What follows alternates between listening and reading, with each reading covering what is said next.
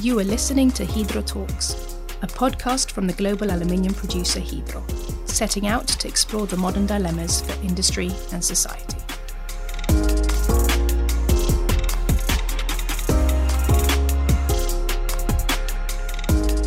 Uh, welcome to Hydro Talks. This is Craig Johnson from Hydro, and I'm your host today as we talk about energy, aluminium, and the circular economy. With us remotely is John Barry, who is head of energy technology in Hydro. John specializes in keeping on top of advances in energy technology and how using greener energy, decarbonization, and recycling address so called megatrends climate change, e mobility, and the circular economy. Uh, welcome, John. John, uh, we talk a lot about the circular economy, uh, eliminating waste and the continual use of resources, and moving toward efficiency and reuse. How is Hydro part of these megatrends? I think I would even go further. I don't think we're actually just part of some of these megatrends, whether you're talking about uh, decarbonisation, or you're talking about e-mobility or digitalisation, etc. I think actually Hydro is actually pushing the envelope on some of these uh, megatrends. So when we when we talk about circular economy, you know, I think there's there's been real traction on this topic since the EU uh, Green Deal back in uh, December 2019. You know, it really set out kind of a high level but ambitious roadmap, you know, towards a kind of a climate neutral circular economy. But then this was really cemented back in March. Uh, when the uh, the Commission uh, adopted this new uh, circular economy action plan. Yeah, recycling is a textbook example of the circular economy at work, isn't it? I think I think it's worth highlighting as well that you know, you know a, a true circular economy. You know, I think it really will transform the way a lot of goods and materials are are produced. And I don't think you need to be an expert to, to understand that unquestionably um, high quality recycling will be will be a crucial element of this. Yeah. And how do you see the the role of recycling of aluminium in this? And aluminium, then I think it's um, it, will be one of the metals that has a major contribution, you know, to transport some of these, uh, transform some of these key product uh, value chains. Uh, yes, because aluminium can be recycled over and over again, right? Uh, and has been for a, a long time.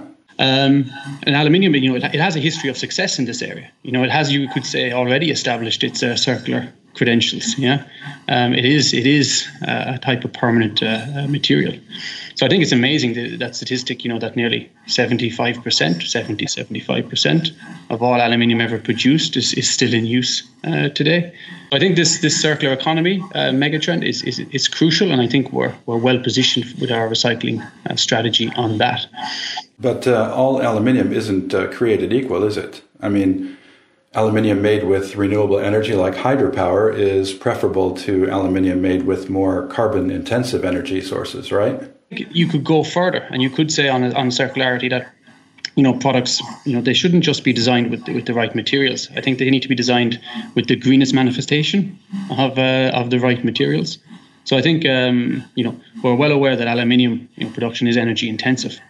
But i think it's crucial to understand that you know the embodied energy in aluminium does not reflect the embodied carbon and i think the the product offerings that that we have you know are are substantially uh, differentiated from what we see from an aluminium consumption point of view uh, worldwide. And we hear about decarbonization, re- uh, removing CO2 uh, from the way we live and, and how the products we buy are made. Uh, tell us about these different aspects of uh, decarbonization. If we look at other megatrends, such as decarbonization in general, um, I don't think it's um, it's fair just to say around the power sector. I think decarbonisation has three chunks that are very, very interesting. Um, so you have the, the, the, power sector itself, so decarbonisation of that. Then you also have decarbonisation of transport or, or mobility. And then you have decarbonisation of industry and industrial processes. And here, um, Hydro is also quite deeply involved and in some areas really pushing pushing the megatrend um, forward.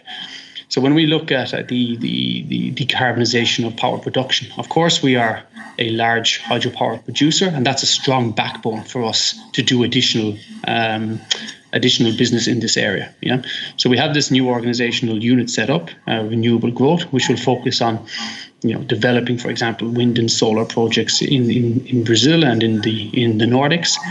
I think that's going to be uh, crucial going forward. But we must remember as well, you know, we are we are a, a very um, uh, uh, crucial enabler um, of decarbonisation and renewable growth already in the Nordics. So we are up until last year we were the fourth largest sourcer of renewable energy in the world. That's an amazing statistic, you know. Um, and then when we look at uh, the industrial side, so decarbonisation of industrial, I think it's also very impressive and very inspiring what we're doing in some of the some of the business areas. So at the moment, we're looking at um, electrification in in Alunorte. You know, so there there is a plan to have electrical um, boilers. You know, so instead of using fossil fuels for generating heat and steam, we're using direct electrification. Um, you know, and the, the, these are substantial um, projects, and they have substantial um, impact. But uh, some of the solutions don't have to be mega, do they? Uh, I've heard of some local initiatives in Hydro that uh, can have an impact too. So some of the stuff that we that we do is truly inspiring. So even some of the stuff that we're doing with batteries at some of our plants, you know, if you look to the city of industry, you know, they have a very very large battery there, you know, and that helps contribute to decarbonization of the power sector uh, in in California, for example.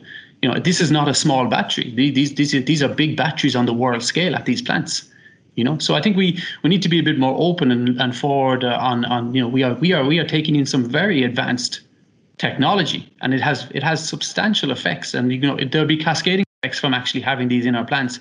Um, uh, and I think these new business units set up, you know, these will really drive some of the change, um, particularly on some of the downstream stuff that we have.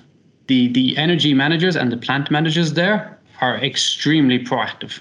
Um, so a lot of this it's not it's not centrally um, designated per se, but it's um, the the plant managers and the energy uh, managers at these plants are always looking for the best solutions.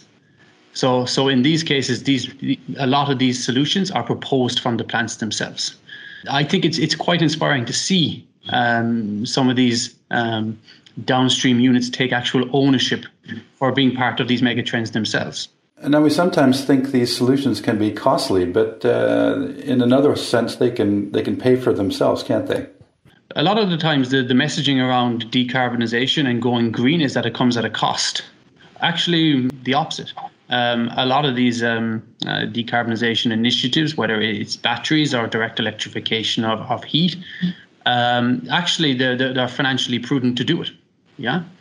Um, so once once you find the right set of circumstances and the right set of people to to drive these projects, uh, not only can you improve sustainability, but you can actually um, uh, improve um, uh, profitability as well. And uh, Hydro is moving further into uh, circular economy businesses, like uh, expanding in renewable energy and e-mobility, especially batteries and recycling of batteries. tell us about that. Um, we're again very forward leaning. So we had a we have a stake now in in Corvus, which delivers battery energy systems to the, the maritime sector. We have a stake now in in Northvolt, which is uh, ramping up battery cell production in Europe and will be a, a sizable player. Um, and we've also got the the other end of the value chain, the very end, uh, with uh, a partnership with Northvolt, this uh, Hydrovolt. Um, uh, uh, project. You know, and that, that helps close the, the value chain and comes back to circularity again, you know, where we will actually uh, recycle uh, a large volume of, um, of batteries. Uh, from electric vehicles going forward, and then the recent announcement, of course, uh, the partnership between Equinor and um, uh, Panasonic, and I think this, you know, this just shows how forward we are, you know, with respect to pushing pushing into this um, transport mega trend and electrification. Well, all these changes we're facing can seem overwhelming, but you sound pretty optimistic. So when I see what Hydro is doing across across some of these megatrends, I think it's um, quite inspiring um, and it's quite forward um, forward thinking and leading. Um, so I think uh, it's quite exciting to be working here and working on these uh, these topics um, and pushing pushing pushing pushing the the world in the right direction. I would say. We've been talking with John Barry, energy expert in Hydro. Uh, thanks, John. Yeah, great to talk to you. And thanks to all of you for tuning in to Hydro Talks.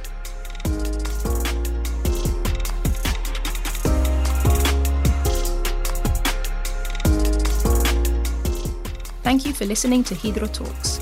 make sure to subscribe. If you have any feedback or comments, get in touch at podcast at hydro.com.